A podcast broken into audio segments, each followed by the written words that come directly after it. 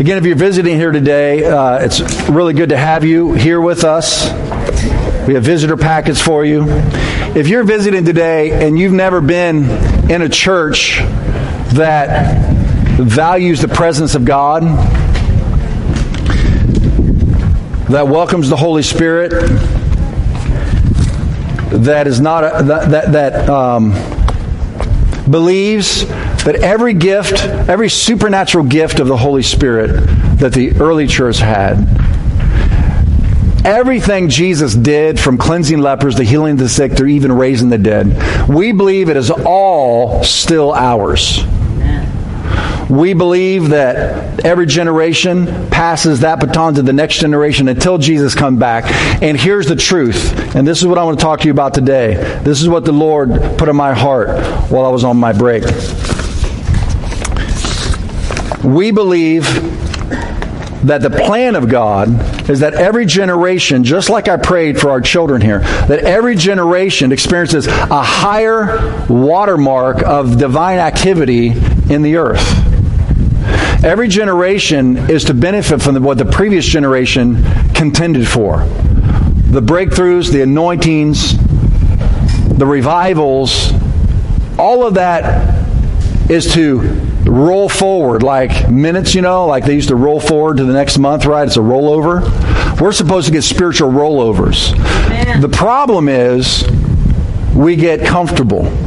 And that is a massive not only mistake, but it's a travesty that we get comfortable in our Christianity. I want to say this straight up, right out of the gate. If you're bored with Christianity, or if you say things like, I'm not getting fed, I, with all affection, I want to say to you, that is probably not on the preacher. That's right. I, I I know so many preachers. I know senior pastors all over this area, and some of them can teach and preach circles around me. Excellent preachers. And I can ask every preacher I know have you ever had a congregant say, I'm not getting fed? Every one of them, absolutely. So either all the teachers and preachers are shallow, not seeking God, not praying for their flock, not in the Word of God, not hearing from the Lord, or maybe it's on the receiver. Now, there are some men and women who maybe not so much, but it's but it's said it's it's a pervasive statement said throughout the body of Christ. Now, I want to say something up front. I'm jumping to the end of my message, but we're going to start with this because this is about hunger. I want to say for anyone who's bored in their Christianity, bored with church, or feeling like you're not getting fed, isn't this a great thing for your pastor to say after you've been gone for four weeks? Isn't this, this wonderful little. I have a question for you. I have two questions for you. And, and I mean this sincerely. I want you to think about this because after pastoring for 35 years, um, or 30 years, I really believe this is, this is the case because it's the same with me. Here's the question to ask yourself Who is depending on you to answer their questions about God in their life? What pre Christian or baby Christian or a believer who does not know half of what you know is coming to you and saying, Can you explain this to me from the Bible, please? Who at work, who in your school, who in your neighborhood, who in your family have you recognized, saddled up next to, and begun to disciple them? Because I tell you, if you're not doing that, you're going to eat and you're going to eat and you're going to eat until you're ready to vomit and you're going to say, I'm not getting fed anymore because you're not feeding anybody. Amen. See, God has not called you not to be a lake, but a river.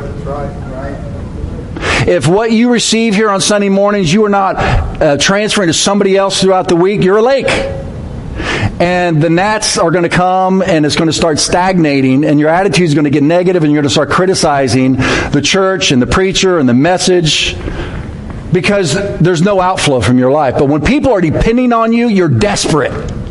And you go to God in their behalf and you say, I don't know how to answer their dilemma. And you go to Jesus, you get on your knees, you start praying for them. God begins to give you wisdom for them. And the next time you see them, you got a word of the Lord for them. And so your whole focus changes from coming to receive and analyzing the, the sermon and the delivering, it was it good, was it meat, was it milk, to, man, I got somebody depending on me for answers from God. I got to dig in the Word for them. Amen.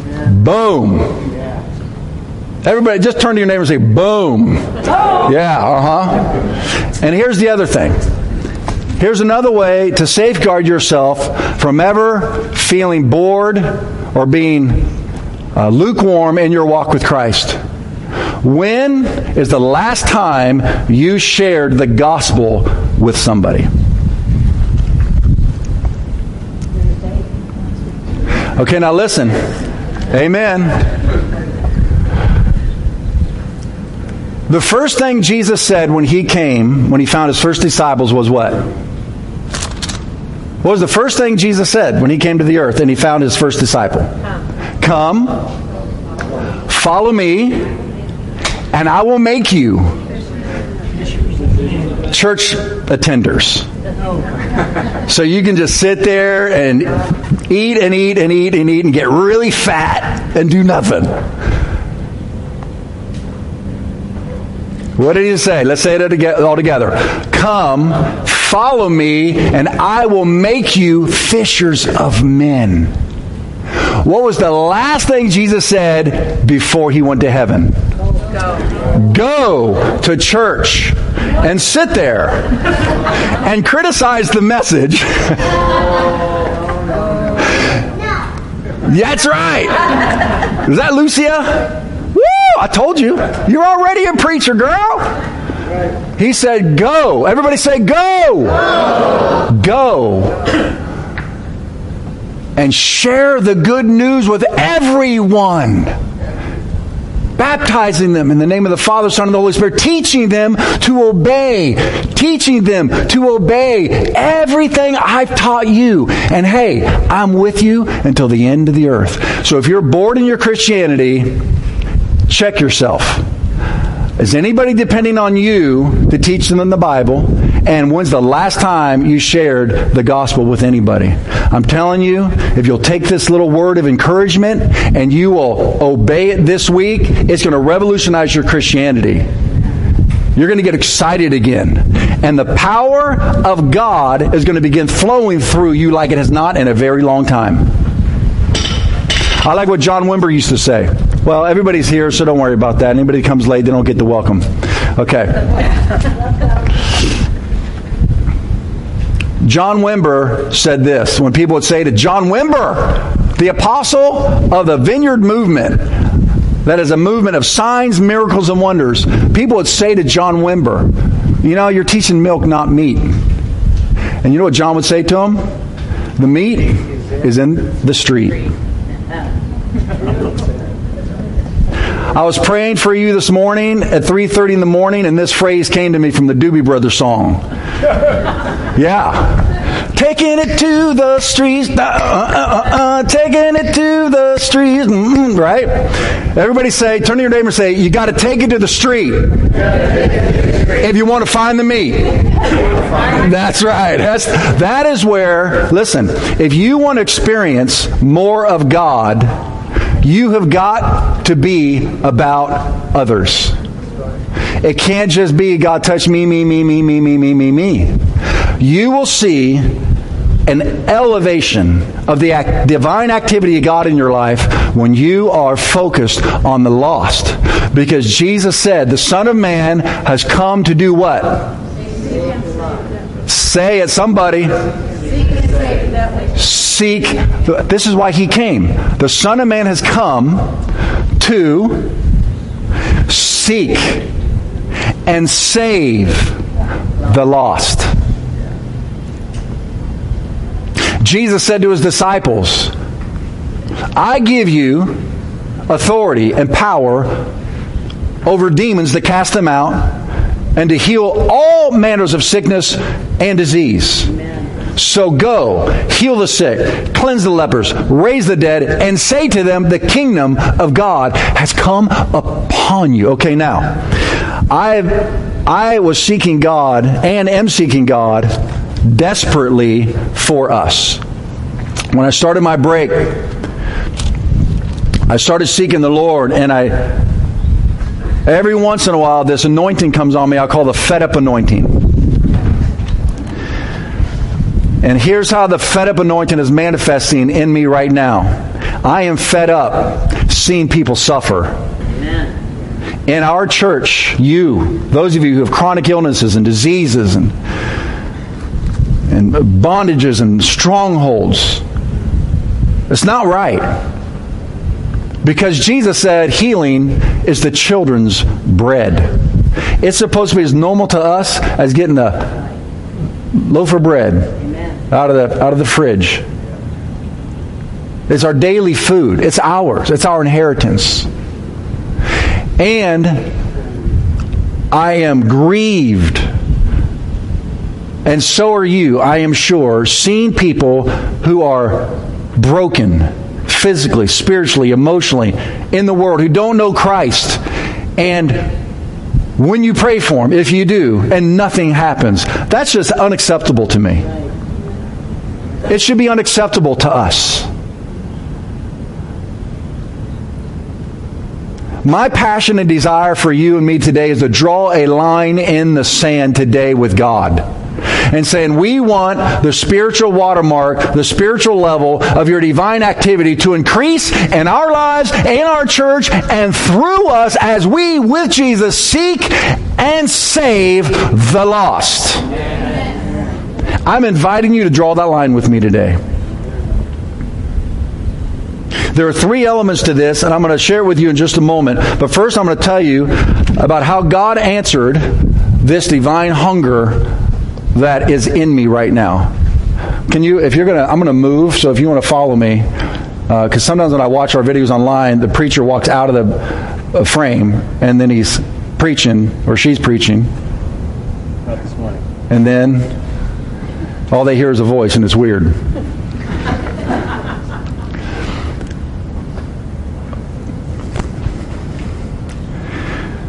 Approaching God like this with this kind of desperation and hunger and insistence does not offend him. He loves it.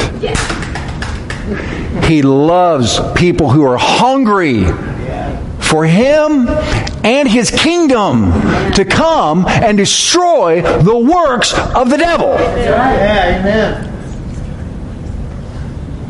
This is not telling God what to do. That's not the Spirit. And I said to the Lord, Look, I'm the spiritual head of this spiritual community. You're the chief shepherd. I know that. Don't get weird on me. But I have a mantle given to me for you. And I've said to the Lord, I'm coming after you, and I'm coming after you for them. Because I want to see every single person who calls a gathering place church their spiritual home. I want to see them and I want to hear testimonies from them of people they know who don't know you experiencing the kingdom of God in power. So this has been my prayer and my cry to Him. So, there's three elements to this, and all three get wrapped up in the story I'm going to tell you right now. So, two weeks ago, I'm at Supercuts. And I've been rereading Bill Johnson's book, When Heaven Invades Earth, which I read a number of years ago when God broke this revelation open to me when I was on a fast in December for you guys, for our church. Fasting. And I'm saying, God, what do you want to do at the Gathering Place Church? And he just said, Heaven on earth. And this window of revelation opens up where I just knew all of heaven is available to us to invade the earth wherever, wherever we go Heaven, heaven goes with us. And so I started preaching this revelation of heaven on earth, which is why you see me sign my benediction a lot of times in my emails to you, my congregational emails are heaven on earth. And people, and I started preaching on it, and people thought I was teaching out of Bill Johnson's book, When Heaven Invades Earth. I'd never heard of Bill Johnson, never heard of Bethel Church. And so then I took the staff up there, and I'm standing there worshiping at Bethel Church, you know, uh, up in Redding, and, and, and uh, Kevin Matsukato, our junior high pastor, he's standing right next to me, and we're worshiping. He had gout for 12 12 years on his, his foot. He would literally crawl across, drag himself across his apartment to the medication because the gout was so uh, painful. And this is a child of God. He was, he was on a, a, in the internet. He was part of a gout society, you know, on the internet. And I mean, he was in such pain. We're worshiping, and all of a sudden he looked down. He had brand new skin on his foot. Wow. Now that should be normal. So I started digging back into that heaven on earth revelation over my break, and I was fasting. And I go to Supercuts two Fridays ago. I'm sitting in the chair. And the lady says to me, Lorena, she says, How you doing? I said, I'm doing pretty good. I said, My shoulder hurts a little bit. She goes, My shoulder hurts too. And I said, Oh, now here's the moment. Here's the moment. My shoulder hurts too. That family of God is an invitation. For her to experience Jesus. That's your moment. I just want you to recognize this morning that's your moment. I can preach at you, I can lay hands on you, the Spirit of God can be on you. You can have all the gifts of the Spirit without measure. And you can sit there in that supercuts chair, and the lady about to cut your hair can say, My shoulder hurts, and you can just keep quiet because you don't want to look like a fool. You don't want to look like some Jesus freak. But do you know that the world is hungry? Do you know one of the things that Bill Johnson said in his book that was profound? He said there are people who criticize the revival we're experiencing up here at Bethel with all the signs and miracles and wonders. He said, but do you know who criticizes it? Christians.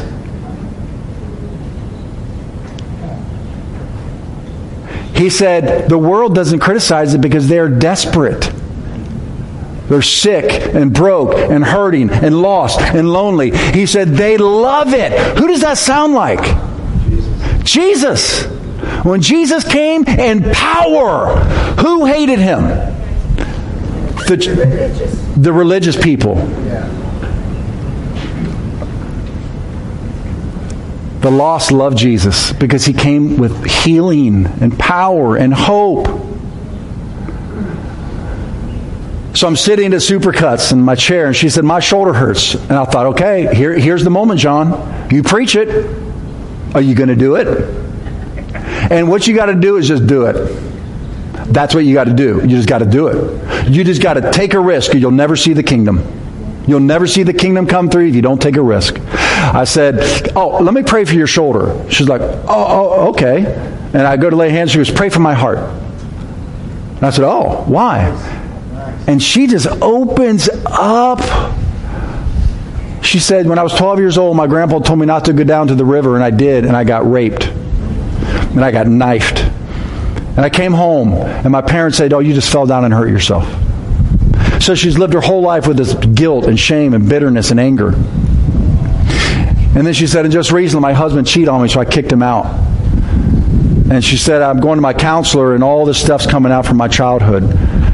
And uh, and then she said, so he told me I should. She, my counselor said I should go see my priest. So I went to my priest.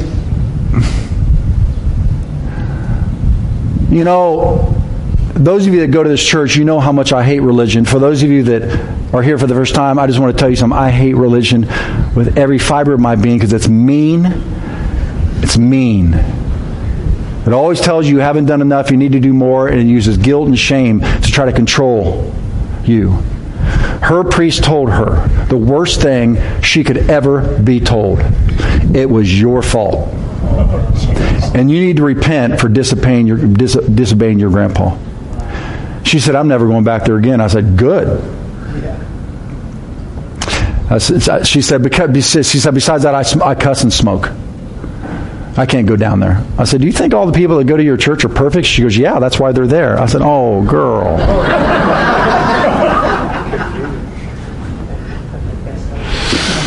So then I shared the gospel with her. And I said, let me pray for your heart. Jesus can heal your heart and your shoulder. So I lay hand on her shoulder, and I'm not really looking at her. I'm just kind of standing. And all of a sudden, she's not, I don't feel her anymore. And I look, she is full on on the floor in supercuts on the ground. the power of God hit that girl. And she's groping for the wall like this, trying to get up. And I'm like, oh my God. I get out of my chair. I'm picking her up like this. And there was the only, the place was empty. When have you ever seen Supercuts empty? See, Jesus will partner with you if you will partner with Him. And please do not please do not disqualify yourself by elevating me to some kind of status where, well, God would do that with Pastor John because he's so holy. Ask my daughter if I'm holy or not. Okay? I'm human, I'm flesh and blood, just like you. That's what James said about Elijah, who called fire down from heaven. James puts this little qualification in there. He says this Elijah was a man with human nature just like you and me. Boom! Turn to your neighbor and say, Boom!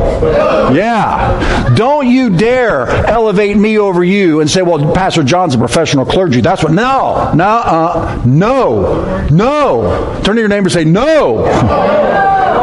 Don't do that. Don't do that. Because I'm not because I'm not going to meet the people you're going to meet. That's crazy. That's how the kingdom of God stays, stays so stays so small. Is when it's like this little tiny upper echelon of clergy that get to do all the power. That's crazy. It's a lie. Average Joes and Janes get to bring the kingdom wherever they go. My job is to train and equip you to go and bring the kingdom. So don't you dare to qualify yourself by putting me into a different category. And so there was another coworker, and she walks by and sees Lorena on the floor, and she just smiles and walks in the back. I thought, well, that was odd. and Lorena's like, she's like, she can't focus, and she's doing this, and she goes, "What was that?" I said, "That that was the power of God." And then, and then Aida came back out, and, and I looked at her. I said, "Are you a Christian?" She goes, "Yeah." I said, "Do you?" Un-? I said, "Do you understand?" She goes, "Yeah, we do that at my church too." and so then Lorena looks at Aida and goes, "Fuego, fuego, fire!" Going down her arm, right? And she's like out of. And then a customer walks in, and so then she gets behind me with the scissors, right? And I'm looking in her mirror. I said, "Hey." Uh, I said, You take all the time you need before you start cutting my hair. I mean, she's going like this with the scissors in her hair. And I just kept quiet because I'm looking at an encounter. I'm looking at her in the mirrors, I'm looking at her eyes, and I see. I see her processing what's happening to her. That's a divine moment that you can mess up by teaching and talking on the, on the top of it. So I just sat there for like 15 minutes while she cuts my hair, and he was there. And, and then he leaves, and I said, You're going to receive Jesus today. And she said, No, it's too much, John. It's too much. It's too much. And I said, I had to come over here. And she came out and said, and, and the place is empty again. I said, You need to receive Jesus right now. I said, I have a peace you don't have, and I can't give it to you. Aida has a peace you don't have, and she can't give it to you. Only Jesus can give this to you. And she looks at Aida and says, Should I do this? And she goes, Yeah, you, you should do this. And uh, she said, okay, but I'm still going to cuss. And I said, I said, come to Jesus just as you are. And then I had the privilege of doing the most powerful thing on earth. I looked her right in the eyes. I'm going to look at you like you're her. I looked her right deep in her eyes and I said, Jesus forgives you to the very core of your being and I saw the grace of the gospel go into her eyes, go down into her soul, and she starts to waver again. And I grab her, and Aida grabs her, and she starts. To, I could still, I could see the healing of Christ going into a human soul. So then I called her up and went back over and visited her. I, my son needed a haircut, and I called and I said, This is the follow up piece that's so important. And I said, Hey, is uh, Lorena there? And I said, I want her to cut my son's hair. So Josiah and I went over there, Sam and I went. And I said, How you doing? She goes, It's a week later. I still feel fire in my arm. I still feel heat. I said, What about the pain? She goes, There's no pain. She said, But they're going to do an MRI because they said they needed an, an operation. So I'm waiting for the MRI report to come back. I said, How's your heart? And she said, All the anger is gone. yeah. Yes, you. Now that's Jesus in the marketplace, not at church. Okay, healing is our bread. It should be normal. We should experience, and it's going to begin increasing. It's already increasing today. That's why I couldn't wait to come back and talk to you guys about this.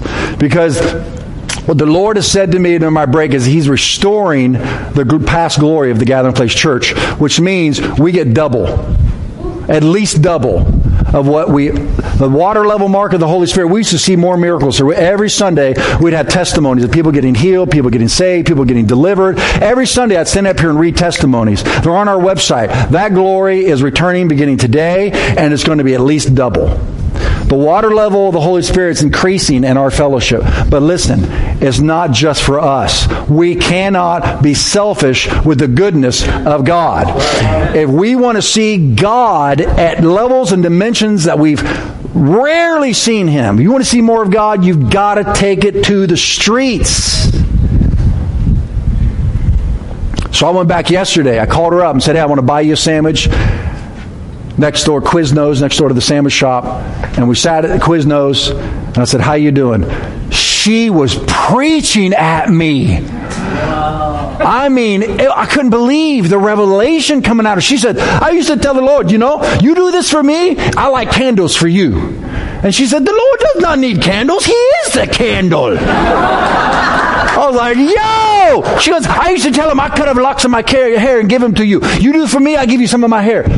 He need my hair? He can make my hair ten times more than my hair is. I mean, this revelation of religion versus relationship with God was like, nobody had to teach her.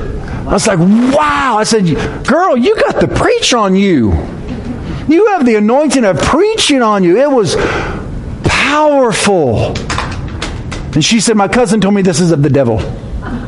She said, But the devil would never make me feel like this.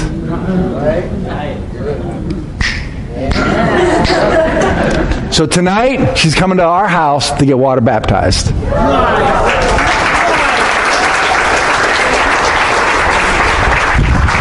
Okay, now, this, and I've told the Lord this, and I'm really serious about it. This is nothing more than a prototype of what of the DNA of the Gathering Place Church. You cannot leave here. Well, you can, and I hope you don't. But let me say it the way I want to say it. You cannot leave here and not try it. And I'm going to commission you before we're done here today to go and just begin praying for people. Very few people say no to prayer. Yeah, true. You know, I didn't start with saying, "Do you know Jesus?" I didn't start with that. She said, "My, how you know? My shoulder hurts." Whew, that's a great starting place. Can I pray for your shoulder? You know, I go to, I, I go to church. We just believe that Jesus still heals people today, and I'd love to just pray for you. Can I do that? Oh my gosh, you guys are going to be amazed. Some of you are already walking in it. Some of you never have. And I'm challenging you today to begin doing this, and God is going to break out in our church and through our church to a hurting world. Okay, let me see how much time I have to see what else I can do today. What kind of time I have left? Okay, a little bit of time here. Oh, here's my sermon notes. Look at that. Okay. There's three elements to this. There's three There's three elements to this. One is God's presence. Secondly is God's power. And thirdly is God's purpose for his presence and power. Say presence, power, purpose. Say it again. Presence, power, and purpose. I remember when I was so broke I couldn't pay attention. I was in business here in San Diego with my brother. We were flat broke. He was he had a nervous breakdown on his and he stayed at home and laid in bed all day and I was going to the office and we couldn't get anybody to buy our product if we gave it to him for free. And then the Lord completely turned it around. He taught us about tithing and giving to the kingdom and, and that God gives back when you're about His kingdom. He's about your, your life. And so we began to prosper and we just became very prosperous, but it was all because of the Lord's blessing. We learned how to partner with Him. But then one day He taught me the purpose of prosperity. And I won't tell you that story, but it was a very dynamic, uh, undeniable encounter with the Lord where He taught me that the reason He prospered us wasn't just so that we could have our needs met and then buy everything we ever wanted. He taught me the purpose of prosperity was to help people and to give and pay people's bills and invest in the church and the kingdom and, and all of that. And once we started doing that, then I got into this fun, the, the, the, most fun partnership I've ever had with God was when I realized the purpose of prosperity was to be a blessing to others. And then I would start asking God, I need $10,000 worth of sales this week because I'm going to give it to that ministry, because I'm going to give it to so and so, because I need to believe God for that person over there. And I mean, our sales just went through the roof. So I started realizing what the purpose of prosperity was because, you know, God's not broke. And neither should his people be because our dad's not broke. But you can't be about yourself. See, again, that's the lake or the river, right? That's the lake or the river. Same thing with his power. I'm going to read a post from my wife, and she didn't know about she didn't know about my seeking the Lord. I just kept it quiet. Sometimes when you're desperate for God and you're seeking Him, you don't even want to share it because you don't want people talking on top of it. Right? When you're spiritually hungry and desperate, you don't want people's wisdom.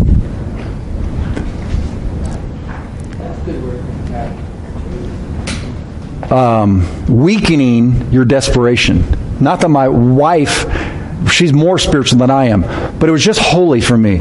It was a place of desperation, and it still is. I just wanted to seek God and not talk to anybody. I want God to hear me, and I want to talk to Him, and I want Him to talk to me. And so my wife didn't know about this.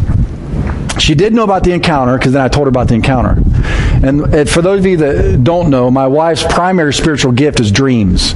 God gives my wife dreams and they come to pass. And I mean like places, times, people, faces, phone numbers, addresses, seasons. I mean, she has very specific dreams and they come to pass. Adopting children, Jesus appearing to her, so she had a dream and she posted it, and then she came to me and said, Oh, by the way, I had a dream and I posted it. And I'm like, What? So I got on her Facebook, and here's her dream. And again, this is for us, this isn't for her alone. And what's going on with me isn't for me, it's for us. I had a dream last night. It was June 30th. I was walking out the door of the house, and I'm going to ask you to interpret this. Because I think the interpretation is like simple. I was walking out the door of the house and I looked over there. I looked over and there were little Tupperware containers of oil stacked on a shelf, ready for me to take one with me.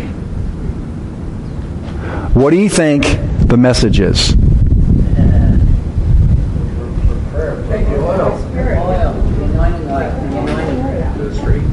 Take the oil, which represents the Holy Spirit, to the street.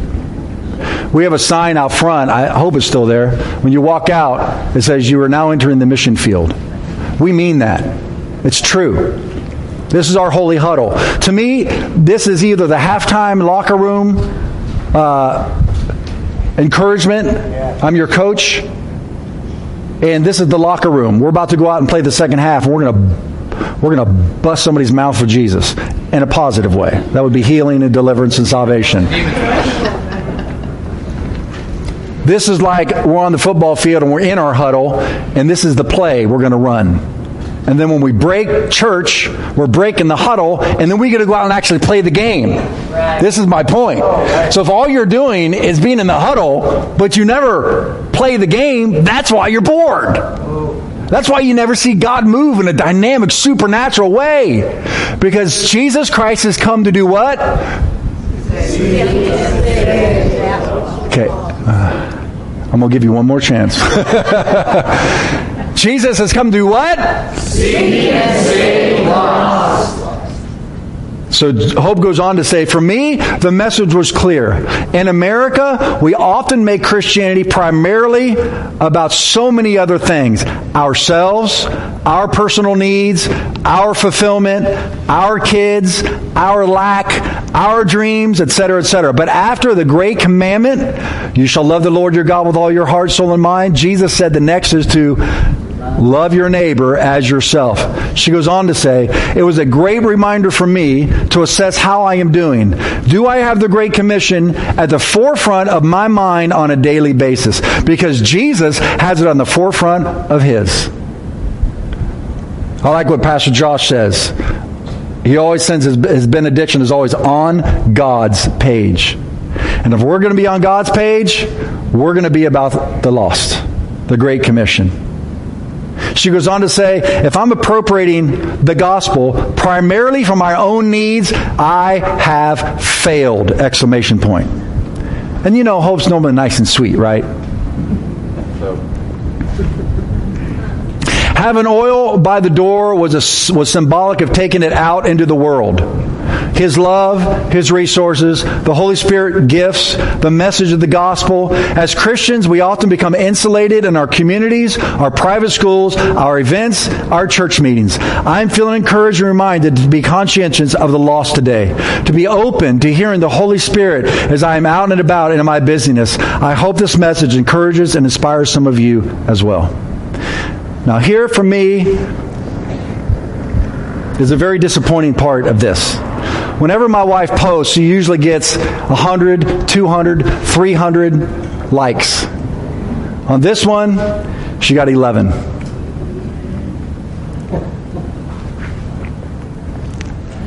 What is it about us, the body of Christ, that we don't obey the Great Commission? What is it? What is going on with us? And I mean that sincerely. Less than 2% of Christians have ever shared their faith. Less than 1% have ever led somebody to the Lord. I'm, not, I'm just going to ask you to ask yourself why that is for you. Because I'm assuming, I think we have a little higher percentage of that in our church because, as you know, I don't let this message go. It is the Great Commission, it is our calling, it's our identity, it's our purpose. But when's the last time you shared your faith? When's the last time you prayed for the sick, for somebody who has, does not know Christ? When's the last time you began discipling somebody who needs what you have? That's the Great Commission. I'm inviting you this morning to join me in joining Jesus in the Great Commission to seek and save the lost. And if we will do this, I have no doubt that we are going to see the sick healed, the lame walk, the hurting helped, the Lorenas healed up, spirit, soul, and body. Okay, would you stand with me this morning?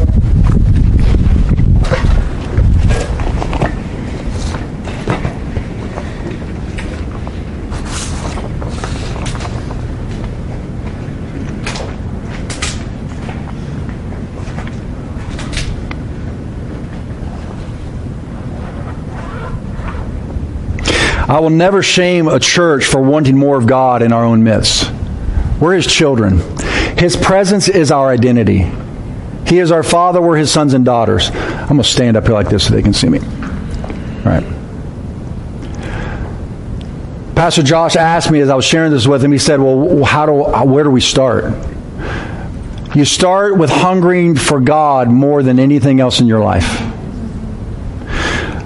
God says to Moses, I'm going to send my angel with you. You're going to go up to the promised land, and I'm going to give you everything you've ever wanted in the promised land prosperity, land, you know, milk and honey. You know, remember, you know what Moses said to him? No. No. No. If you're not going, I'm not going. I'll stay here in the desert with you. Whew! Come on. And do you know what God said to that? Okay, I'll go. Isn't that great? Isn't that great? He'll do the same thing for you. He's doing it for me. His presence is increasing in my life because I've told him, I don't want to do this anymore without an increase of your presence in my life and in my home, in my church. On the street when I go to get my haircut for Lorena. That's what she experienced was the presence of God is what she experienced. That was his presence. I can't manufacture that. You can't manufacture that. That was God.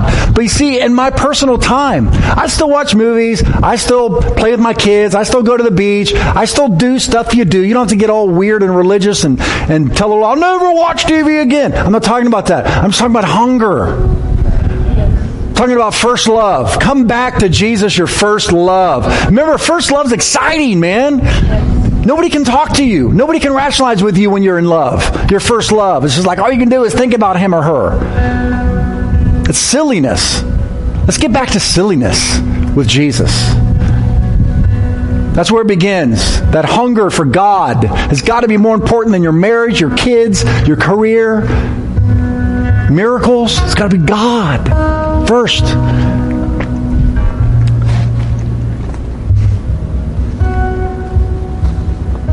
And it's beautiful what he said to him. You know what God said to, uh, to Moses? My presence will go with you. Did you see that? He says, My angel will go and you'll get all these miracles. And Moses said, No, I want you. And he said, Okay, my presence will go with you and I will give you peace. Life without the presence of God is very unsatisfying. And you will not experience peace. Even with miracles, you won't experience peace. Physical healing, it doesn't mean you're going to experience soul peace. That only comes from Him. The second is the power. And thirdly is the purpose.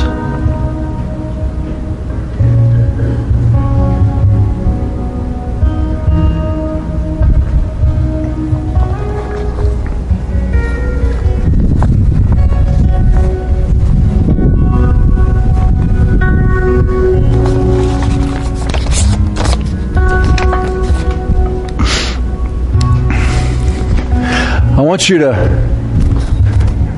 turn to the person next to you and I want you to say this to them. I know it's a little weird and awkward when you do this, but let's do it anyway. Just turn to the person next to you. But this is important because this is this is part of the strategy. Okay, just turn to the person next to you. Look at them and say this. The Holy Spirit is in me for me. But the Holy Spirit is on me for you. Yeah. Huh? Do you guys believe that the Holy Spirit was in Jesus? Yes. Then why did the Holy Spirit have to come upon him? Jesus said, The Holy Spirit has anointed me, He's upon me to preach the gospel to the poor, to heal the brokenhearted, deliver your captive, captive to the to the to the prisoners, sight to the blind. The Holy Spirit is in you for you, but He's on you for others. Don't waste the Holy Spirit being upon you for others. Okay, lay hands on the person next to you and begin to pray for a desperation for God. Begin to pray that the Lord will begin to stir deep in their hearts this week, even starting right now. And as you're praying for one another, pray for yourself too. Say, God, create a greater capacity for your presence in my heart. God, touch me deep in my soul. Reignite that first love. Pray for that. Pray for reigniting the first love. If you've been critical of your church, of your pastor, of other preachers, repent. That's not the Holy Spirit. He's not giving you those thoughts. He's not he's that's not him. Say, Lord, I repent. Forgive me for being prideful and critical. It's my fault. Lord, unleash me to seek and save the lost with you. Tell them I want to see miracles. I want to see people healed. I want to see people saved.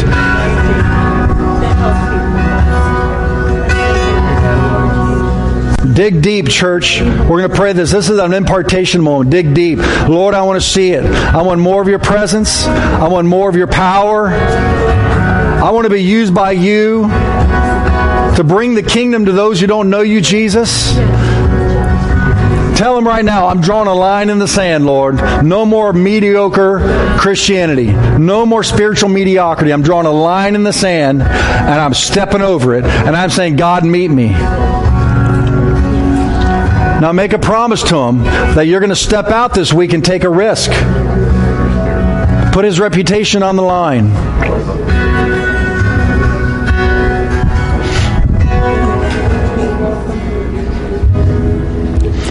Okay, I'm going to tell you one more, one more example, and then I'm going to come up here. I'm going to be right here, and I'm going to lay hands on anybody who wants me to lay hands on them for an impartation. And then the food's going to show up, and we're going to break bread together. We're going to call that communion, and we're going to fellowship. Jesus is going to be among us in our fellowship. You can pray for one another, praying for the sick that are right here while we're at the tables.